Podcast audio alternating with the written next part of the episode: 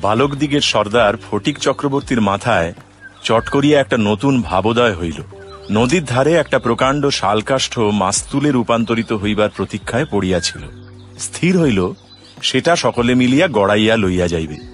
যে ব্যক্তির কাঠ আবশ্যককালে তাহার যে কতখানি বিস্ময়, বিরক্তি এবং অসুবিধা বোধ হইবে, তাহাই উপলব্ধি করিয়া বালকেরা এ প্রস্তাবে সম্পূর্ণ অনুমোদন করিল। কোমর বাঁধিয়া সকলেই যখন মনোযোগের সহিত কার্যে প্রবৃত্ত হইবার উপক্রম করিতেছে, এমন সময়ে ফটিকের কনিষ্ঠ মাখনলাল গম্ভীরভাবে সেই গুড়ির উপর গিয়া বসিল। ছেলেরা তাহার এইরূপ উদার ঔদাসীন্য দেখিয়া কিছু বিমর্ষ হইয়া গেল। একজন আসিয়া ভয়ে ভয়ে তাহাকে একটু আধটু ঠেলিল, কিন্তু সে তাহাতে কিছুমাত্র বিচলিত হইল না। এই অকাল তত্ত্বজ্ঞানী মানব সকল প্রকার ক্রীড়ার অসারতা সম্বন্ধে নীরবে চিন্তা করিতে লাগিল। ফটিক আসিয়া আস্ফালন করিয়া কহিল, দেখ মার খাবি এই বেলা ওঠ। সে তাহাতে আরও একটু নড়িয়া চড়িয়া আসনটি বেশ স্থায়ী রূপে দখল করিয়া লইল। এরূপ স্থলে সাধারণের নিকট রাজসম্মান রক্ষা করিতে হইলে অবাধ্য ভ্রাতার গণ্ডদেশে অনতি বিলম্বে এক চড় কষাইয়া দেয়া ফটিকের কর্তব্য ছিল। সাহস হইল না। কিন্তু এমন একটা ভাব ধারণ করিল যেন ইচ্ছা করিলেই এখনই উহাকে রীতিমতো শাসন করিয়া দিতে পারে, কিন্তু করিল না। কারণ পূর্বাপেক্ষা আর একটা ভালো খেলা মাথায় উদয় হইয়াছে, তাহাতে আর একটু বেশি মজা আছে। প্রস্তাব করিল, মাখনকে শুদ্ধ ওই কাঠ গড়াইতে আরম্ভ করা যাক। মাখন মনে করিল, ইহাতে তাহার গৌরব আছে, কিন্তু অন্যান্য পার্থিব গৌরবের ন্যায় ইহার আনুষঙ্গিক যে বিপদের সম্ভাবনাও আছে, তাহা তাহার কিংবা আর কাহারও মনে উদয় হয় নাই। ছেলেরা কোমর বাঁধিয়া ঠেলিতে আরম্ভ করিল মারো ঠেলা হেইও সাবাস জোয়ান হেইও ঘুড়ি এক পাক ঘুরিতে না ঘুরিতেই মাখন তাহার গাম্ভীর্য, গৌরব এবং তত্ত্বজ্ঞান সমেত ভূমিষ্যাত হইয়া গেল। খেলার আরম্ভেই এইরূপ আশাতীত ফললাভ করিয়া অন্যান্য বালকেরা বিশেষ হৃষ্ট হইয়া উঠিল, কিন্তু ফটিক কিছু শশব ব্যস্ত হইল। মাখন তৎক্ষণাৎ ভূমিশয্যা ছাড়িয়া ফটিকের উপর গিয়া পড়িল, একেবারে অন্ধভাবে মারিতে লাগিল। তাহার নাকে মুখে আঁচড় কাটিয়া কাঁদিতে কাঁদিতে গৃহাভিমুখে গমন করিল। খেলা ভাঙিয়া গেল। ফটিক গোটা কত কাশ উৎপাটন করিয়া লইয়া একটা অর্ধনিমগ্ন নৌকার গলুইয়ের উপর চড়িয়া বসিয়া চুপচাপ করিয়া কাশের গোড়া চিবাইতে লাগিল। এমন সময় একটা বিদেশি নৌকা ঘাটে আসিয়া লাগিল। একটি অর্ধবয়সী ভদ্রলোক কাঁচা গোঁফ এবং পাকা চুল লইয়া বাহির হইয়া আসিলেন। বালককে জিজ্ঞাসা করিলেন, চক্রবর্তীদের বাড়ি কোথায়?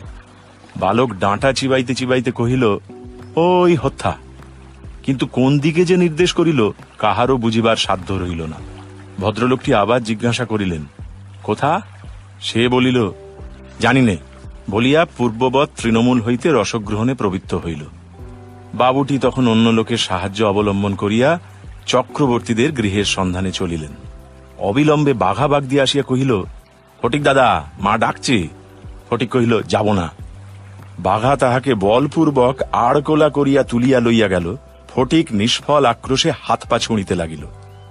ফটিককে দেখিবা মাত্র তাহার মা অগ্নিমূর্তি হইয়া কহিলেন আবার তুই মাখনকে মেরেছিস? ফটিক কহিল, না, মারিনি। ফের মিথ্যে কথা বলছিস? কখনো মারিনি। মাখনকে জিজ্ঞাসা করো। মাখনকে প্রশ্ন করাতে মাখন আপনার পূর্ব নালিশের সমর্থন করিয়া বলিল হ্যাঁ মেরেছে। তখন আর ফটিকের সহ্য হইল না। দ্রুত গিয়া মাখনকে এক সশব্দ চড় কষাইয়া দিয়া কহিল, ফের মিথ্যে কথা। মা মাখনের পক্ষ লইয়া ফটিককে সবেগে নাড়া দিয়া তাহার পৃষ্ঠে দুটা তিনটা প্রবল চপেটাঘাত করিলেন। ফটিক মাকে ঠেলিয়া দিল। মা চিৎকার করিয়া কহিলেন হ্যাঁ তুই আমার গায়ে হাত তুলিস? এমন সময় সেই কাঁচা পাখা বাবুটি ঘরে ঢুকিয়া বলিলেন, কি হচ্ছে তোমাদের? ফটিকের মা বিস্ময়ে আনন্দে অভিভূত হইয়া কহিলেন ও মা এই যে দাদা, তুমি কবে এলে? বলিয়া গড় করিয়া প্রণাম করিলেন। বহুদিন হইল দাদা পশ্চিমে কাজ করিতে গিয়াছিলেন। ইতিমধ্যে ফটিকের মার দুই সন্তান হইয়াছে। তাহারা অনেকটা বাড়িয়া উঠিয়াছে, তাহার স্বামীর মৃত্যু হইয়াছে, কিন্তু একবারও দাদার সাক্ষাৎ পায় নাই। আজ বহুকাল পরে দেশে ফিরিয়া আসিয়া বিশ্বম্ভর বাবু তাহার ভগিনীকে দেখিতে আসিয়াছেন। কিছুদিন খুব সমারোহে গেল।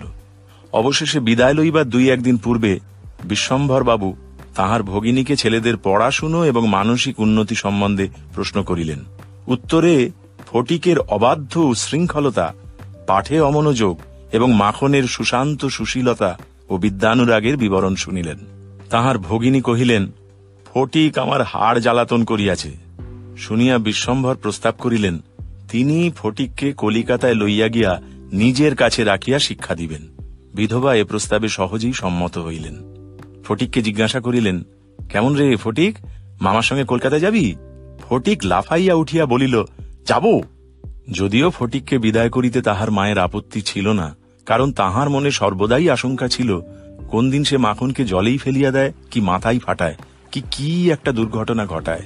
তথাপি ফটিকের বিদায় গ্রহণের জন্য এতাদৃশ্য আগ্রহ দেখিয়া তিনি ঈষৎ ক্ষুণ্ণ হইলেন। কবে যাবে? কখন যাবে? করিয়া ফটিক তাহার মামাকে অস্থির করিয়া তুলিল। উৎসাহে তাহার রাত্রি নিদ্রা হয় না। অবশেষে যাত্রাকালে আনন্দের ঔদার্যবশত তাহার ছিপ, ঘুড়ি, লাটাই, সমস্ত মাখনকে পুত্র পৌত্রাদিক্রমে ভোগ দখল করিবার পুরা অধিকার দিয়া গেল।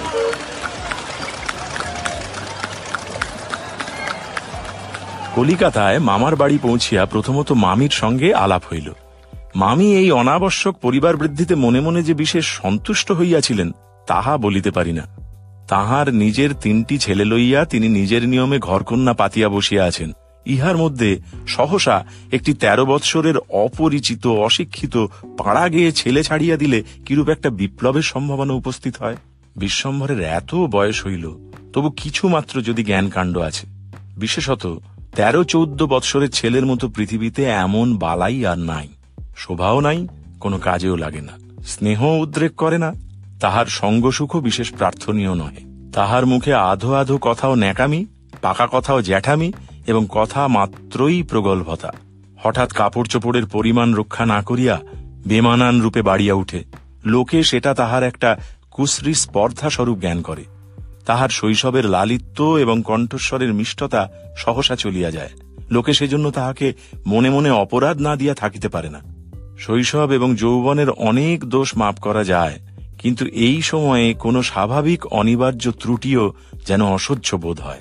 সেও সর্বদা মনে মনে বুঝিতে পারে, পৃথিবীর কোথাও সে ঠিক খাপ খাইতেছে না।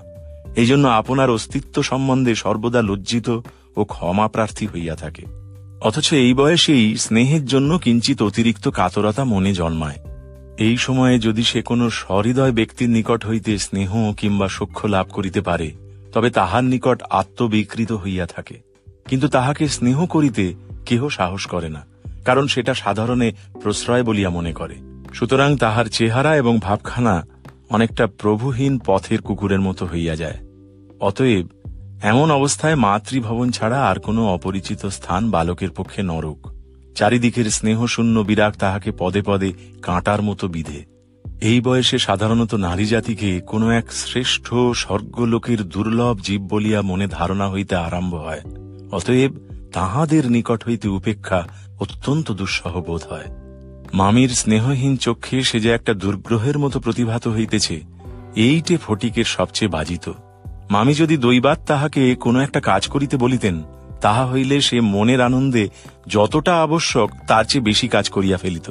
অবশেষে মামি যখন তাহার উৎসাহ দমন করিয়া বলিতেন, ঢের হয়েছে ঢের হয়েছে, ওতে আর তোমায় হাত দিতে হবে না, এখন তুমি নিজের কাজে মন দাওগে একটু পরগে যাও। তখন তাহার মানসিক উন্নতির প্রতি মামির এতটা যত্নবাহুল্য, তাহার অত্যন্ত নিষ্ঠুর অবিচার বলিয়া মনে হইত। ঘরের মধ্যে এইরূপ অনাদর, ইহার পর আবার হাঁফ ছাড়িবার জায়গা ছিল না। দেয়ালের মধ্যে আটকা পড়িয়া কেবলই তাহার সেই গ্রামের কথা মনে পড়িত। প্রকাণ্ড একটা ধাউস ঘুড়ি লইয়া বোঁ বোঁ শব্দে উড়াইয়া বেড়াইবার সেই মাঠ।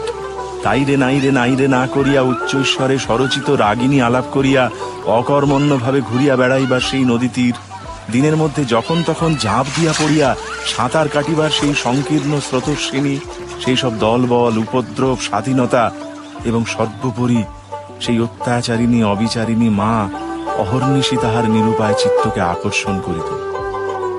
জন্তুর মতো এক প্রকার অবুজ ভালোবাসা। কেবল একটা কাছে যাইবার অন্ধ ইচ্ছা, কেবল একটা না দেখিয়া অব্যক্ত ব্যাকুলতা।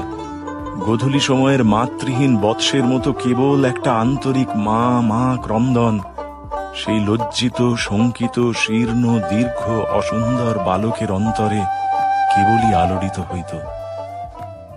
স্কুলে এত বড় নির্বোধ এবং অমনোযোগী বালক আর ছিল না। একটা কথা জিজ্ঞাসা করিলে সে হাঁ করিয়া চাহিয়া থাকিত।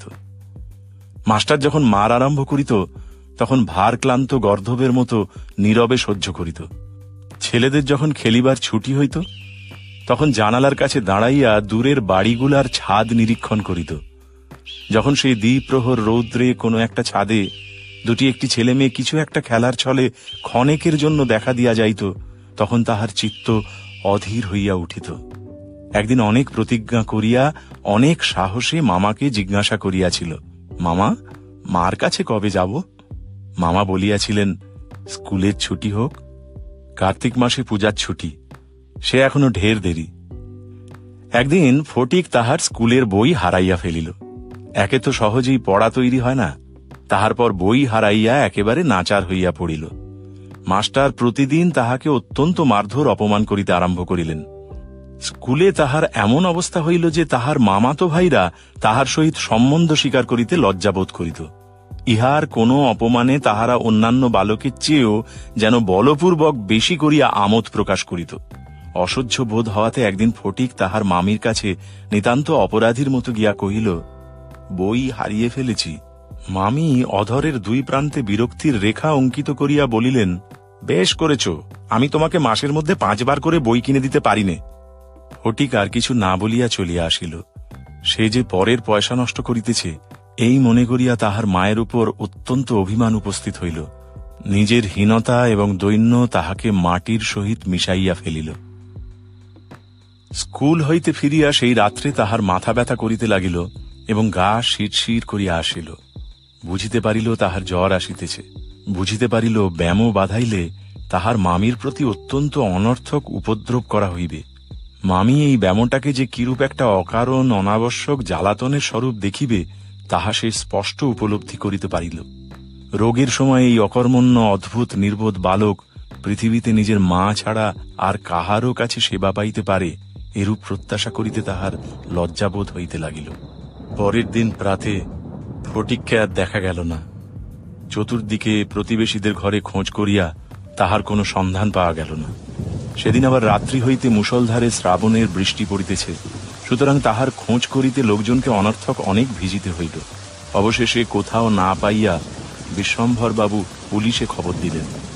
সমস্ত দিনের পর সন্ধ্যার সময় একটা গাড়ি আসিয়া বিশ্বম্ভর বাবুর বাড়ির সম্মুখে দাঁড়াইল। তখনও ঝুপঝুপ করিয়া অবিশ্রাম বৃষ্টি পড়িতেছে, রাস্তায় এক হাঁটু জল দাঁড়াইয়া গিয়াছে। দুইজন পুলিশের লোক গাড়ি হইতে ফটিককে ধরাধরি করিয়া নামাইয়া বিশ্বম্ভর বাবুর নিকট উপস্থিত করিল। তাহার আপাদ মস্তক ভিজা, সর্বাঙ্গে কাদা, মুখ, চক্ষু, লোহিত বর্ণ থরথর করিয়া কাঁপিতেছে। বিশ্বম্ভরবাবু প্রায় কোলে করিয়া তাহাকে অন্তঃপুরে লইয়া গেলেন। মামি তাহাকে দেখিয়াই বলিয়া উঠিলেন, কেন বাপু পরের ছেলেকে নিয়ে কেন এ কর্মভোগ? তা ওকে বাড়ি পাঠিয়ে দাও। বাস্তবিক সমস্ত দিন দুশ্চিন্তায় তাহার ভালোরূপ আহারাদি হয় নাই, এবং নিজের ছেলেদের সহিত না হোক অনেক খিটমিট করিয়াছেন। ফটিক কাঁদিয়া উঠিয়া কহিল, আমি মার কাছে যাচ্ছিলুম, আমাকে ফিরিয়ে এনেছে। বালকের জ্বর অত্যন্ত বাড়িয়া উঠিল। সমস্ত রাত্রি প্রলাপ বকিতে লাগিল। বিশ্বম্ভর বাবু চিকিৎসক লইয়া আসিলেন। ফটিক তাহার রক্তবর্ণ চক্ষু একবার উন্মিলিত করিয়া কড়িকাঠের দিকে হতবুদ্ধিভাবে তাকাইয়া কহিল, মামা, আমার ছুটি হয়েছে কি? বিশ্বম্ভরবাবু রুমালে চোখ মুছিয়া সস্নেহে ফটিকের শীর্ণ তপ্ত হাতখানি হাতের উপর তুলিয়া লইয়া তাহার কাছে আসিয়া বসিলেন। ফটিক আবার বিড়বিড় করিয়া বকিতে লাগিল, বলিল, মা, আমাকে মারিস নে মা, সত্যি বলছি আমি কোনো দোষ করিনি। পরদিন দিনের বেলা কিছুক্ষণের জন্য সচেতন হইয়া ফটিক কাহার প্রত্যাশায় ফ্যাল ফ্যাল করিয়া ঘরের চারিদিকে চাহিল। নিরাশ হইয়া আবার নীরবে দেয়ালের দিকে মুখ করিয়া পাশ ফিরিয়া শুইল। বিশ্বম্ভরবাবু তাহার মনের ভাব বুঝিয়া তাহার কানের কাছে মুখ নত করিয়া মৃদুস্বরে কহিলেন, ফটিক, তোর মাকে আনতে পাঠিয়েছি। তাহার পরদিনও কাটিয়া গেল। ডাক্তার চিন্তিত বিমর্ষ মুখে জানাইলেন, অবস্থা বড়ই খারাপ। বিশ্বম্ভরবাবু স্তিমিত প্রদীপে রোগশয্যায় বসিয়া প্রতি মুহূর্তেই ফটিকের মাতার জন্য প্রতীক্ষা করিতে লাগিলেন। ফটিক খালাসিদের মতো সুর করিয়া করিয়া বলিতে লাগিল এক বাঁ মেলে না, দো বাও মেলে না। কলিকাতায় আসিবার সময় কতকটা রাস্তা স্টিমারে আসিতে হইয়াছিল। খালাসিরা কাছি ফেলিয়া সুর করিয়া জল মাপিত, ফটিক প্রলাপে তাহাদেরই অনুকরণে করুণ স্বরে জল মাপিতেছে এবং যে অকুল সমুদ্রে যাত্রা করিতেছে, বালক রশি ফেলিয়া কোথাও তাহার তল পাইতেছে না। এমন সময় ফটিকের মাথা ঝড়ের মতো ঘরে প্রবেশ করিয়াই উচ্চ কলরবে শোক করিতে লাগিলেন বিশ্বম্ভর বহু কষ্টে তাহার শোকোচ্ছ্বাস নিবৃত্ত করিলে তিনি শয্যার উপর আছাড় খাইয়া পড়িয়া উচ্চৈস্বরে ডাকিলেন, ফটিক, সোনা, মানিক আমার ফটিক যেন অতি সহজেই তাহার উত্তর দিয়া কহিল "হ্যাঁ?" মা আবার ডাকিলেন, ওরে ফটিক, বাপধন রে ফটিক আস্তে আস্তে পাশ ফিরিয়া কাহাকেও লক্ষ্য না করিয়া মৃদুস্বরে কহিল এখন আমার ছুটি হয়েছে, মা। এখন আমি বাড়ি যাচ্ছি। বাংলা সাহিত্য এবং বাংলা মুভি সম্পর্কে বিভিন্ন তথ্য জানতে সাবস্ক্রাইব করুন Bangla book and movie talk চ্যানেলটি। ভিডিওটি শেয়ার করে বাংলা সাহিত্যকে ছড়িয়ে দিন পৃথিবী জুড়ে।